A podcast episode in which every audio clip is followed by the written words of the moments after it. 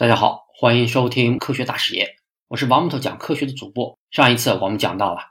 虽然是在中间发生了很多惊险的情况，不过最后呢，阿波罗十一号还是成功的首次实现了人类登上月球。这一次成功是人类工程上的巨大成果，甚至可以说是工程上的一个奇迹了。哎，没错，这里说的是工程奇迹，而不是科学奇迹。科学技术和工程这三个概念。其实很多人都是容易混淆的，其实它们呢区别非常大。就拿航天这件事儿来举例子吧，其实它的科学基础呢，在牛顿提出万有引力定律和力学三定律的时候就已经确立了。而对航天技术的开拓呢，就要等到牛顿二百年之后，也就是乔尔科夫斯基，他来奠定，是他把牛顿的科学理论用在了人类探索外太空的领域。当然了。这个时候还没有办法做出任何的实践，他只是在自己的学识上增加了梦想的翅膀。最后要想在工程上实现，那还需要解决更多的现实问题。阿波罗计划，尤其是十一号登上月球的壮举，更多依靠的不是科学或者说是技术，而是工程师们背后的精打细算，在完美和可运行之间的折中，以及挖空心思的解决各种具体问题。尤其是在资源有限的情况下进行的妥协，这在阿波罗计划还没有确定之前就已经开始了。在美国正式确定要进行登月计划之前，登月的想法就已经出现在美国航天人的脑袋里面了。甚至啊，最开始提出登月想法的还不是 NASA，而是当时的美国空军。一九五八年的时候，他们就已经有了一个登月的方案。当时这个计划呀，还是非常超前的。和最后实施的阿波罗计划的登月策略是完全不同的。阿波罗计划实施的是月球轨道交会方案，也就是说，让指令舱、服务舱留在月球的轨道上运行，只有登月舱着陆到月球表面。而当时美国空军的方案呢，他选择的是使用大推力的火箭，直接将宇航员送到月球表面，然后再从月球表面返回地球，不会有任何设备停留在月球轨道之上。像是美国空军这样的登月策略啊，因为是最直接的，NASA 成立之后啊，也考虑了这样的方案，甚至啊，已经在内部完成了这种策略所需要的运载火箭的设计方案。它呢叫做新星火箭，推进力可以达到强大的1.3亿牛顿。如果只是以推进力来算的话，它可以达到后来土星五号的四倍以上。不过，这样登月方式啊，虽然看起来简单、直接、有效。但是实现起来却很不容易。首先，登陆月球那是需要将更大、更重的飞船运送到四十万公里之外的月球的，这对当时的火箭技术来说是一项重大的挑战。你想啊，在当时，人类还只是刚刚用火箭把宇航员送入太空没有多久，也就是离开地球一百多公里的样子，还没有月球距离的一个零头呢。而现在呢，则需要新星火箭这样的一个巨无霸。我们现在来看，土星五号已经是有史以来最巨大的火箭了，直到现在都没有被超越。而新星火箭呢，如果最后实现出来的话，那它是比土星五号还要庞大，运载力还要更加强悍的。从这一方面来看，新星火箭所研发的困难也是要比土星五号多出很多倍的。还有，载人登月就需要能保证宇航员可以安全的返回地球，所以在整个过程中呢，在地球这一边。都还好办，因为从地球上发射到返回地球，这些技术啊，在当时已经算是掌握了的。关键是在月球那一边，这其实就相当于是飞船着陆到月球的时候，需要火箭尾部进行着陆。这样呢，就不只能保证飞船的软着陆，更重要的是，月球上是没有火箭发射架的，只有尾部稳稳的着陆成功，并且还能保持竖直的站姿，才有可能再次点火升空。这项技术是否能实现？什么时候可以实现？在当时都还不确定。也正是看到了这一点啊，所以当时逐渐成为美国航天主力的冯布劳恩也提出了自己的登月方案。他的方案就巧妙一些了，不再是直接用火箭将飞船送到月球，而是先用火箭将需要飞往月球的飞船、物资和宇航员分批的先送入地球的轨道，然后在地球轨道上进行交汇和对接。等准备充分之后，再飞往月球。冯布劳恩也为此专门设计了朱诺五号运载火箭，这其实就是后来的土星五号了，改了一下名字而已。这种地球轨道交汇的方式，其实就体现出来了冯布劳恩的工程师思维了。他的这种方案就是一种用数量换取质量的方法。新兴火箭的方案虽然简单直接，但是想要制造出如此巨大的火箭，工程难度是可以想象的。毕竟这不是功效提高一倍，难度只增加一倍这么一个简单的线性关系，而可能是难度增加十倍甚至百倍。所以啊。能用几枚土星五号火箭能够来换取要克服十倍甚至百倍的难度才能达到的效果，那还是非常划算的。不过，冯布劳恩的方案也有问题。当时他提出这个想法的时候，还是在二十世纪五十年代末。那个时候，距离阿姆斯特朗乘坐双子座八号完成第一次地球轨道对接，还要有个七八年的时间呢。轨道对接这个最关键的技术，是不是最后可以掌握？它到底有多大的风险？需要多长的时间能够实现？在当时，谁的心里都没有底。而且，每增加一次火箭发射和空间对接，都会增加意外发生的可能性，也会同时增加登月的成本。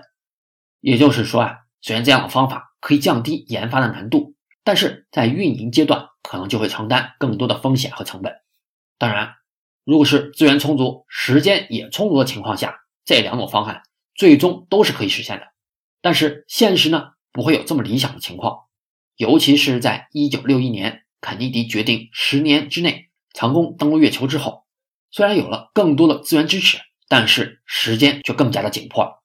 在这样的情况下，工程师们就需要最大限度的调用起自己本职的能力，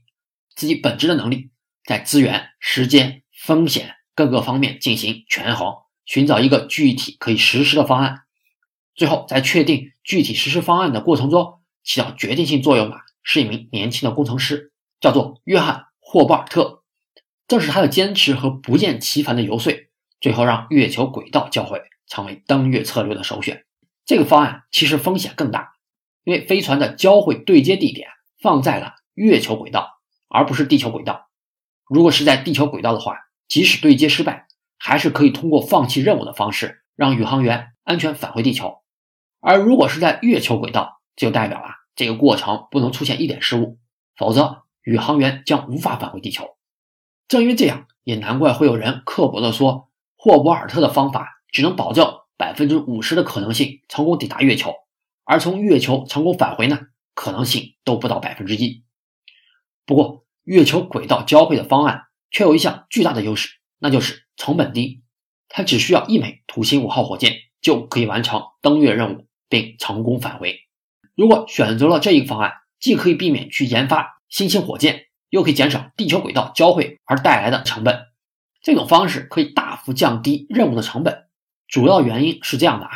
当宇航员乘坐着宇宙飞船来到月球轨道之后，应该是满载着可以保证他们返回地球的燃料啊、食物啊、水等等这些物资。如果是让整个飞船都降落到月球的话，那么再度起飞时，这些额外的物资就会消耗非常多的火箭推进燃料，而如果使用月球轨道交汇方案，那飞船到达月球之后所携带的大部分物资都会是在绕月轨道上进行飞行，它只需要释放一个携带很少物资的登月舱进行登月，这就代表了大部分的物资和宇宙飞船的重量不需要去克服月球引力，也就是说，它们消耗的燃料会更少。这样反推回去呢，在地球上发射升空时所需要携带的物资，尤其是燃料，就会大幅的减少。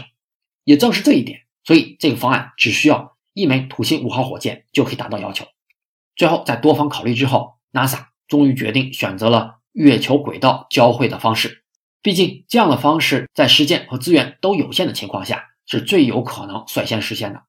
这一次，他们的工程师思维又一次起到了关键作用。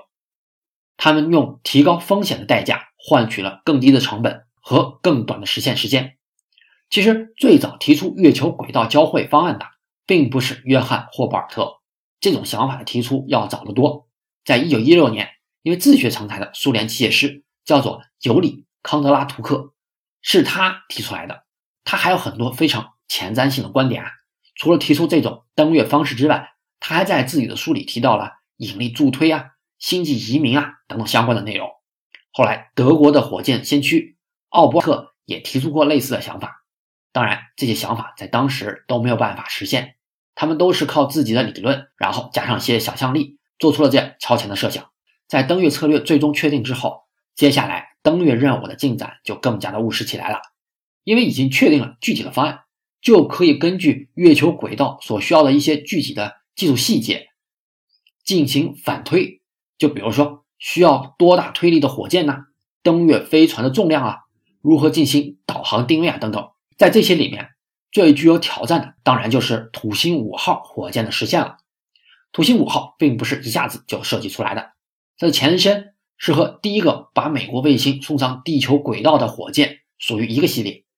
这个系列呢，对于美国航空来说真的是功勋卓绝了。它们全部都是基于红石火箭发展而来的，包括上面提到的把第一颗美国卫星送上天的是朱诺一号火箭，还有后来执行水星计划的。水星红石火箭等等都是属于这一个系列。不过在当时呢，火箭的运载能力是远远不够的，即使是运载能力最强的水星红石火箭，也只能将不到两吨重的物体送入到地球的轨道。而我们知道，最后土星五号火箭是可以将一百四十吨的物体送入到地球轨道，如果是转入月球轨道的话，也是可以达到四十八吨的。这对于当时来说可是有两个数量级的差距啊！为了能够实现最终的登月计划，冯布劳恩只能是绞尽脑汁的去想方法了。最简单、最直接的，当然就是研制出推进力更强的火箭发动机。其实，在一九五五年的时候，美国空军就曾经提出过大型火箭发动机的想法，并且呢，洛克达因公司还真的给出了一个设计方案，这就是后来大名鼎鼎的 F 一火箭发动机。但是后来，因为美国空军并没有想好到底用这么强大的发动机做什么。也就终止了 F 一的研究，不了了之了。等到 NASA 成立之后啊，他们发现 F 一发动机的潜力正好可以用来登月，于是就又和洛克达因签订协约，希望可以完成这种发动机的研制工作。冯布劳恩呢，当然是知道 F 一发动机正在研制的情况，而且1959年 F 一也的确是在整机的静态点火中取得了成功，但是呢，在后续的测试中啊。它燃烧不稳定的问题也暴露出来，攻克这个问题的进展是非常缓慢的。冯布劳恩知道，如果想尽早实现登月的理想，把赌注全部压在 F 一发动机上是不可靠的。于是他就想，能不能在现有的基础上去提高火箭的运载能力？这样的方法呢，最常用的就是将火箭进行分级发射。分级发射可以提高运载力的原理是，它可以将多余的重量提前分离。减轻火箭的负载，从而达到将更重的物体送入太空的目的。如果把这个方法看作是火箭进行了串联的话，那么还有一种就是将火箭进行并联的方法，在每一级火箭中装入不止一个发动机，尤其是在第一级，这样多个发动机同时点火就可以带来更大的推力。在这方面做到极致的是苏联的科罗廖夫，由他主导设计的 R 七火箭。它的第一级就是有一个星级火箭，外带四个可抛弃火箭组成的，而这五个火箭里面又分别有四个火箭发动机组成，也就是说，它的第一级一共有二十个发动机，其中每一个发动机的性能并不是特别强大，都是从德国缴获的 V 二火箭发动机的基础上进行改进而制作的。不过，通过这种并联的方式啊，却可以将火箭的负载能力大大的提升。当然，这并不是代表了。为了实现更强大的火箭，就可以无限的进行并联。并联越多的发动机，在总体质量啊、安全控制啊以及实现技术方面，都需要更大的投入。也就是说呀，这样的方法是有一个上限的。如何在其中找到一个平衡点，也是非常考验设计火箭的工程师的。苏联呢，也是因为有这样的工程技术，所以才可以在初期能够用并不是特别先进的发动机技术，大幅超过了美国。冯布劳恩的想法也是类似的，于是他就提出了土星火箭的 A、B、C 三种实现方案，都是利用了上面提到的并联的方法，也就是火箭集群的方式，而且都是在尽可能的利用现在已经成熟的技术。我们上面已经知道，登月方案最终确定的是月球轨道交会方式，那是在一九六二年最后确定的。可是，在此之前呢，土星火箭却受到了新型火箭这个方案强大的挑战，甚至啊还险些让土星火箭的计划被取消掉。